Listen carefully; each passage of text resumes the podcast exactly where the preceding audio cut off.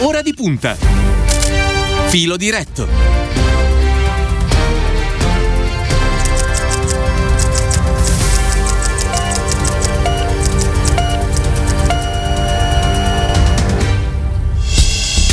Le 9 e 4 minuti, una buona mattina da parte di Cristiano Bucchi. Allora vi ricordo subito il numero per intervenire con il nostro filo diretto 342 14 26 902, numero da utilizzare o con le vostre domande o con le vostre segnalazioni. Allora intanto do il benvenuto a Radio Immagina al sindaco di Pesaro che è anche il vicepresidente dell'ANCI, Matteo Ricci. Buongiorno e grazie per essere con noi.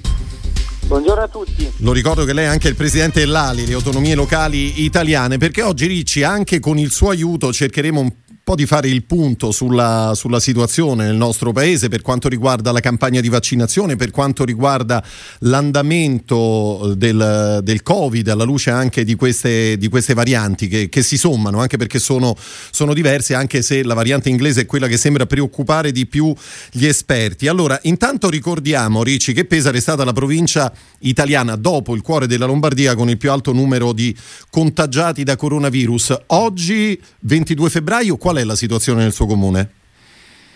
Ma nella prima fase sì, siamo stati subito dopo Bergamo, Brescia, ci siamo stati noi, quindi un dolore immenso, tanti morti, quadruplicata la mortalità quindi siamo stati davvero tra i più colpiti, probabilmente a causa di un evento sportivo simile ad Atalanta-Valencia. Abbiamo ospitato l'anno scorso le Final di basket qualche giorno prima, la settimana prima che ci fosse il primo caso a Codogno, quindi probabilmente abbiamo avuto questa bella ma sfortunata coincidenza eh, sportiva.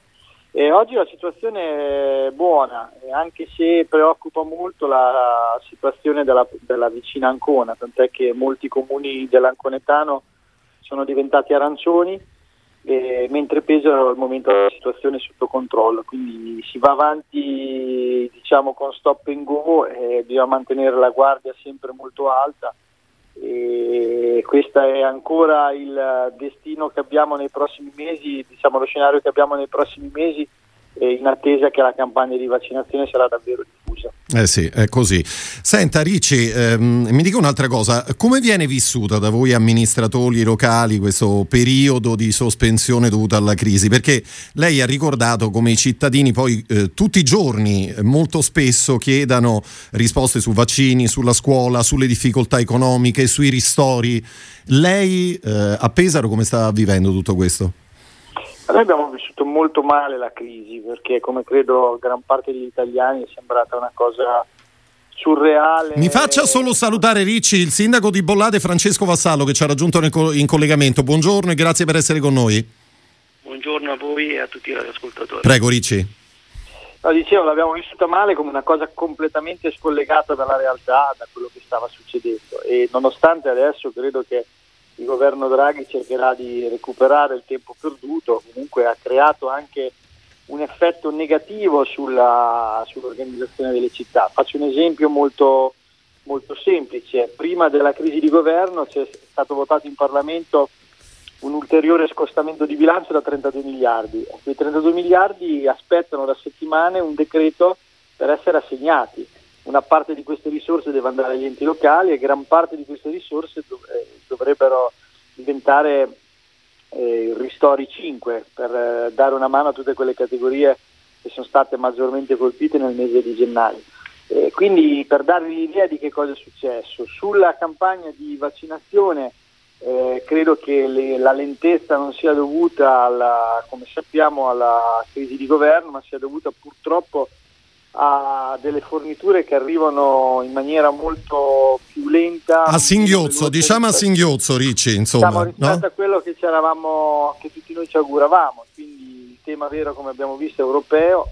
Non credo che la risposta sia quella che ogni regione va per conto proprio, perché è chiaro che ogni regione non ha potere contrattuale, rischierebbe di pagare i vaccini dieci volte tanto e di indebolire una trattativa che l'Unione Europea sta facendo con le case farmaceutiche che hanno il vaccino. Quindi eh, di avere fiducia nell'Europa, ovviamente incalzarla affinché le forniture arrivino velocemente e lo Stato organizzare al meglio la vaccinazione. Io mm, penso una delle, cose, delle prime cose positive che ha fatto Draghi è stata quella di cancellare il tema del, delle primule alle quali io come sindaco non ho mai creduto perché l'idea che gli italiani vadano a vaccinarsi nelle piazze principali sotto le primule non è fattibile, dobbiamo moltiplicare i punti di vaccinazione, più sono i punti di vaccinazione prima si riesce a vaccinare la popolazione. Eh sì, è, è, questo. Allora, in collegamento lo dicevamo, c'è anche il sindaco di Bollate, Francesco Vassallo. Il suo comune in questo momento è zona rossa, giusto Vassallo? Sì, esatto. Allora, eh, è zona rossa e vive una situazione molto, molto particolare, molto difficile, eh, perché la zona rossa non solo ha chiuso in casa i 37.000 abitanti residenti, eh, però alla vigilia delle vaccinazioni, agli over 80, ehm, eh, lei sindaco si è anche sentito dire dalla, dall'AST eh, e poi dalla regione che l'unico punto vaccinale cittadino veniva chiuso e che quindi i suoi ultra ottantenni dovevano spostarsi, quindi recarsi nei comuni limitrofi per farsi vaccinare. Ehm, oggi è cambiato qualcosa o è sempre questa la situazione? No, al momento è ancora questa. Io nel corso di una riunione ho fatto la richiesta al direttore di, di ATS Milano e mi è stato risposto che in questo momento, essendo zona rossa, era preferibile evitare il punto di vaccinazione. Io ho la fortuna sul territorio un ex ospedale, dico un ex perché la regione Lombardia ha trasformato il mio ospedale, di, che un, era un presidio territoriale importante, in un presidio ospedaliero territoriale, cioè in un mega ambulatorio sostanzialmente, quindi non c'è più degenza, non ci sono più medici e infermieri che fanno queste attività. Quindi io avevo la fortuna di averlo sul territorio, certo. invece eh, si è deciso di far spostare anziani di 90, 90, 92, 93, i grandi anziani perché hanno iniziato da loro per poi scalare verso gli ottantenni, nei punti vaccinali limitrofi, facendoli per questa assurdità uscire dalla zona rossa, renderli un potenziale rischio infettivo oppure rendere loro dei soggetti che sono molto fragili e eh, facilmente con, con, potrebbero contrarre il, il, virus. Quindi io ho chiesto questa cosa, questa sera abbiamo convocato un consiglio comunale d'urgenza in cui i capigruppo di maggioranza sottopongono una mozione urgente alla presidenza regionale in cui si chiede di riattivare da subito. Dalla regione per il momento non ha ricevuto altre indicazioni? Assolutamente no. Niente, lei ha detto rispetto le decisioni, le applico, a volte le condivido, ma non sopporto l'ipocrisia.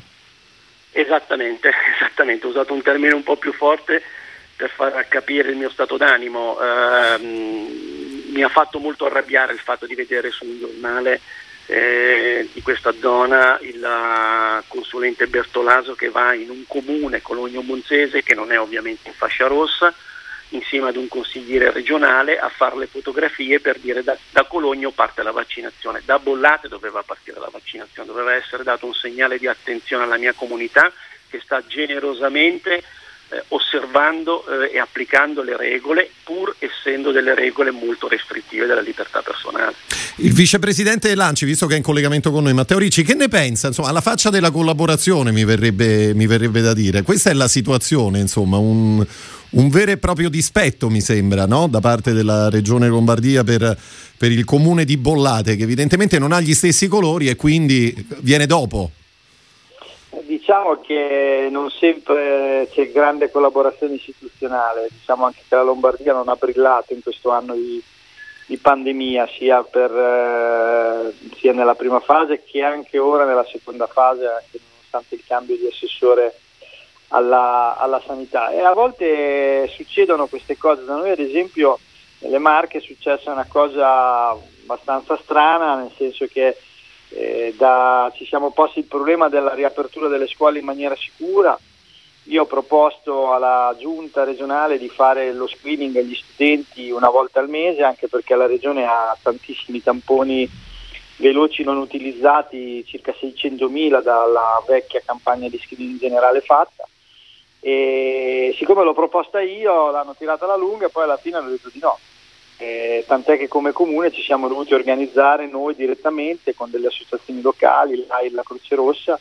Abbiamo fatto un primo screening agli studenti delle scuole superiori che è andato molto bene, fra l'altro molto partecipato e lo ne rifaremo un altro la prima settimana di marzo anche alle scuole medie, scuole superiori e scuole medie perché io credo che la scuola non può essere sempre la prima cosa che, che si chiude e l'ultima che si riapre e oggi abbiamo questo, questa metodologia dei tamponi veloci che ci consente di fare screening di comunità in attesa che arrivi il vaccino e la scuola sarà uno dei luoghi più importanti nei quali fare lo screening perché eh, gli studenti fino ai 16 anni comunque non si vaccineranno. Eh, io mi auguro che gli insegnanti diventino una delle categorie prioritarie da vaccinare, però è evidente che i giovani sicuramente saranno tra gli ultimi ad essere vaccinati, quindi se vogliamo garantire una scuola, un anno scolastico dignitoso che, si, che finisca con una presenza in aula eh, la maggiore possibile, abbiamo bisogno di continuamente fare degli screening, io dico almeno una volta al mese. Del resto lo stesso Draghi ha posto il tema della scuola in presenza come un elemento fondamentale perché sicuramente la DAD ha dato dei, dei risultati importanti, ci ha consentito di non interrompere la scuola, però noi dobbiamo puntare ad avere una scuola in presenza il più possibile da qui alla fine dell'anno e per farlo dobbiamo farlo in maniera sicura e, e la, lo screening, i tamponi veloci fatti periodicamente eh, ci possono consentire una scuola sicura o comunque maggiormente sicura. Ecco, questo è un altro caso nel quale una buona idea di buonsenso, siccome viene da un sindaco di, del PD eh, rispetto a una giunta di destra regionale, non è stato preso in considerazione, o meglio, è stato addirittura contrastato esclusivamente per ragioni politiche. Questa non è la collaborazione istituzionale che serve all'Italia in questo momento. No, assolutamente no. Eh, senta Vassallo, mi dice un'ultima cosa, poi la lascio alla sua giornata e al, al suo lavoro. Mi, mi, sembra capire che sarà un'altra giornata difficile. Mi dice sarà cosa... una settimana difficile. Eh sì, una settimana difficile, ha ragione. Cosa significa per un sindaco vedere la propria di città in difficoltà? Beh, ma lo diceva prima Matteo nel suo intervento, significa dover spiegare ai cittadini che cosa sta accadendo perché i cittadini poi dopo se avviene con trasparenza il processo decisionale, cioè si forniscono le informazioni, si attivano i servizi, si dà una mano, sono anche come dire resilienti, recepiscono, collaborano la verità è che in questo marasma mancano le informazioni e le informazioni mancano addirittura alle istituzioni. Io ad oggi non so lo screening uh, di comunità uh, che è stato attivato soprattutto nel supercluster scolastico da cui è nata tutta uh, questa vicenda, ad oggi non sono in grado di fornire numeri alla mia comunità perché eh, non ho numeri dalle autorità sanitarie competenti se non parzialmente? La risposta è stiamo uh, finendo lo screening nel momento in cui avremo dati certi, vi forniremo dati certi con documentazione. E, e quindi c'è disorientamento, c'è anche una parte di afflizione, di costernazione da parte dei miei cittadini, dicono va bene, se dobbiamo farlo lo facciamo, però dateci una mano, dateci informazioni. Faccio un esempio molto banale, le scuole sono chiuse, il, provvedimento del Presidente Fontana uh, scade eh, dopodomani, mercoledì dura una settimana, anche qui io non ho capito perché hanno fatto una settimana, lo sanno tutti che molto probabilmente ce ne vorranno due, quindi facciamo arrabbiare le persone due volte. E mi scrivono le mamme che dicono io non posso andare al lavoro, ho dovuto usare le ferie, ho a casa i figli perché non posso assegnarli a nessun altro e quando mi direte se il provvedimento di zona rossa sarà prorogato ancora per una settimana o due settimane, me lo direte mercoledì sera? Così io non riesco più ad organizzarmi con il lavoro o chi ha una babysitter con la babysitter o chi ha la fortuna di avere dei parenti, parenti. Ecco, io credo che le istituzioni debbano in questo momento uh, fare fronte comune. Io non voglio credere, voglio sperare che non ci sia un problema di colore politico, però abbiamo bisogno di fare fronte comune per dare le risposte ai cittadini, altrimenti la rabbia sociale cresce e eh questo sì. è il vero problema che dobbiamo gestire. È proprio così. Francesco Vassallo, grazie per essere stato con noi, buon lavoro e a presto, magari ci risentiremo grazie. nei prossimi giorni, arrivederci, lo ricordo, era il sindaco di, di Bollate. Matteo Ricci, senta, lei in questi lunghi mesi di pandemia ha più volte ricordato che questa vicenda ha dimostrato tutti i limiti di un regionalismo italiano che non funziona. Eh, cosa chiedete come sindaci? Ma intanto un po' meno protagonismo da parte dei governatori, perché i sindaci devo dire che sono stati molto più eh, diciamo diligenti, diciamo così, nel senso che addirittura all'inizio, nella prima fase della pandemia, abbiamo rinunciato al potere di ordinanza proprio per evitare che ogni comune andasse per conto suo nelle chiusure, nelle aperture, eh, perché ci rendevamo conto che quando c'è un'emergenza serve lo Stato e ognuno di noi ovviamente ha la sua autonomia decisionale sul territorio, ma deve essere anche in qualche modo un soldato rispetto all'esigenza di organizzare il lavoro in maniera più gerarchica in un momento di necessità, perché altrimenti diventa il caos, la confusione. eh, le regioni non sempre hanno svolto questo ruolo, molto protagonismo, molta politica eh, e questo a mio parere è stato un elemento negativo che ha creato ulteriore confusione agli occhi dei cittadini. Eh, secondo, credo che noi dobbiamo, ah, lo dico anche per il governo Draghi, lo dico anche per il ruolo che avrà il PD in Parlamento, noi dobbiamo utilizzare questi due anni che mancano alla fine del mandato della legislatura anche per fare delle riforme e la riforma delle regioni va fatta. Le regioni devono eh, fare le leggi e pianificare, non gestire. Invece abbiamo visto negli anni gestioni, le regioni che hanno sempre più gestito, sopperendo magari anche le difficoltà degli enti locali.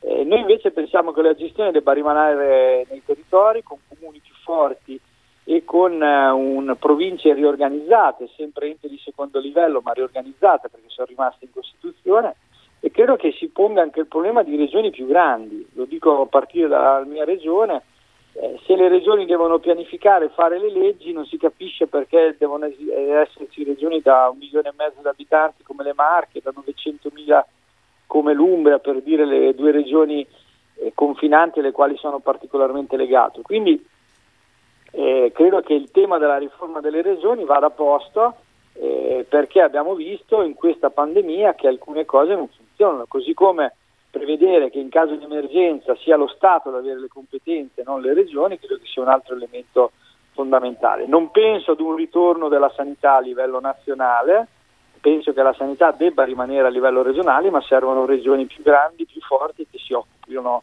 soltanto di sanità e di pianificazione e non del resto della gestione dei servizi sul territorio. Eh, Ricci, con gli altri sindaci di Ali, lo ricordo dell'Associazione per le Autonomie Locali Italiane, come state lavorando? Perché ho letto ad esempio che a Pesaro lei ha copiato l'iniziativa eh, di Brenda Barnini, la sindaca di Empoli, di aiuto agli anziani, quindi comunque c'è collaborazione almeno tra di voi?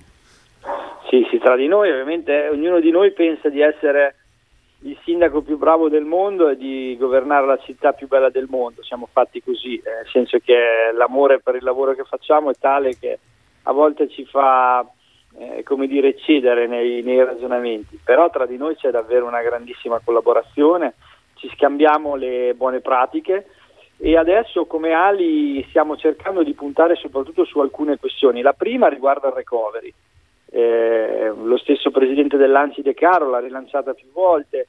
Eh, noi chiediamo all'Italia di dare l'anticipo che arriverà con il recovery direttamente ai comuni, cioè quando Draghi ristrutturerà il recovery e lo porterà in Europa, ad aprile, quando verrà approvato, l'Europa anticiperà il 10% dei 209 miliardi che spettano all'Italia. Quindi stiamo parlando di circa 21 miliardi.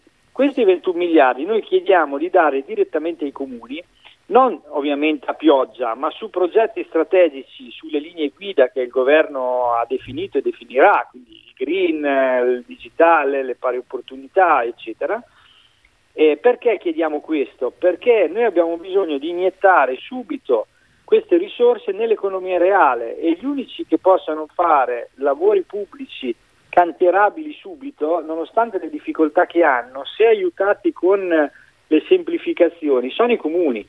E quindi abbiamo bisogno che queste risorse possano dare subito una mano alla crescita allo sviluppo, perché altrimenti la crescita sarà molto più lenta di quella che ci immaginiamo e noi rischiamo che la, la caduta sulla vita dei cittadini positiva di queste risorse che vengono dall'Europa, occasione storica, tardi nel tempo e creando ulteriori problemi sociali in un paese già fortemente mh, eh, colpito dalle disuguaglianze, dalla povertà, dalle difficoltà economiche. Questa è una delle proposte sulla quale ci concentreremo maggiormente nei prossimi giorni.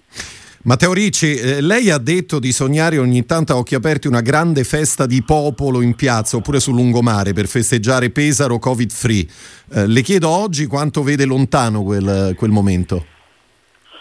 Eh, immaginavo che potesse essere all'avvio della stagione estiva invece temo che probabilmente arriverà alla fine dell'estate, ma insomma ci accontentiamo. Eh, credo che ancora abbiamo la possibilità, nonostante i ritardi, di raggiungere l'immunità di gregge entro la fine dell'estate, come viene posto come obiettivo europeo e, e, quello è l'obiettivo perché fino a che non avremo il giorno della liberazione sarà quando avremo raggiunto il 70% di vaccinati. Per questo è importante che lo Stato faccia la sua parte distribuendo velocemente il vaccino, così come è importante che le persone si vaccinino. Vaccinarsi è un dovere, un dovere etico, morale, civile nei confronti di coloro che non potranno vaccinarsi, ma nei confronti del Paese, perché ormai abbiamo visto come alla vaccinazione sia collegata non solo l'uscita dall'emergenza sanitaria, ma sia collegata anche all'uscita dall'emergenza economica. Non a caso c'è una competizione globale tra paesi e tra continenti su chi prima degli altri raggiungerà l'immunità di gregge.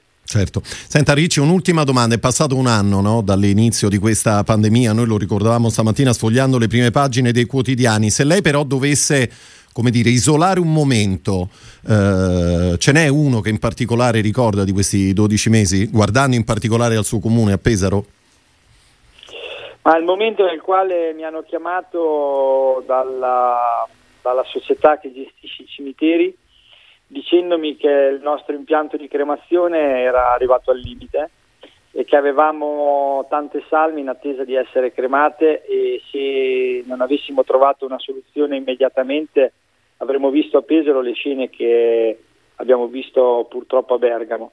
E, e in quel momento se non avessi avuto l'aiuto del sindaco di Ravenna, eh, del sindaco di Cesena, noi avremmo visto a Pesaro le stesse immagini che abbiamo visto a Bergamo, delle bare portate via dai, eh, dai militari. Invece grazie a questa collaborazione istituzionale eh, gli impianti di cremazione di quelle città che al momento erano state meno colpite dal Covid hanno consentito di gestire al meglio un'emergenza drammatica che mai avremmo pensato di eh, dover eh, vivere. Ed erano i giorni nei quali il mio telefono era bollente perché tante famiglie mi chiamavano disperate perché non potevano salutare i propri cari in ospedale eh, prima di morire e perché non potevano fare i funerali. È stata una cosa davvero straziante, drammatica, e, insomma quella settimana, settimana di marzo, mi pare la terza settimana di marzo, credo che sia stata la, la, peggiore in assoluto ed è il ricordo più pesante e più duro di questo anno così difficile. Lo ricordo, era il sindaco di Pesaro, il vicepresidente dell'Anci Matteo Ricci. Grazie per essere stato con noi questa mattina, Radio Immagina, buon lavoro e a presto. Grazie a voi, buona giornata a tutti. Arrivederci e grazie. Noi con questo siamo giunti al termine del nostro filo diretto alle 9 e 26 minuti. Ci fermiamo qua. Ve lo ricordo che ci ritroveremo puntuali domani mattina alle ore 8. Io ringrazio Stefano Gagelli redazione, Ilenia Daniello alla parte tecnica, Silvio Garbini allo streaming. Ringrazio naturalmente tutti voi da parte di Cristiano Bucchi. L'augurio di una buona mattina e a presto.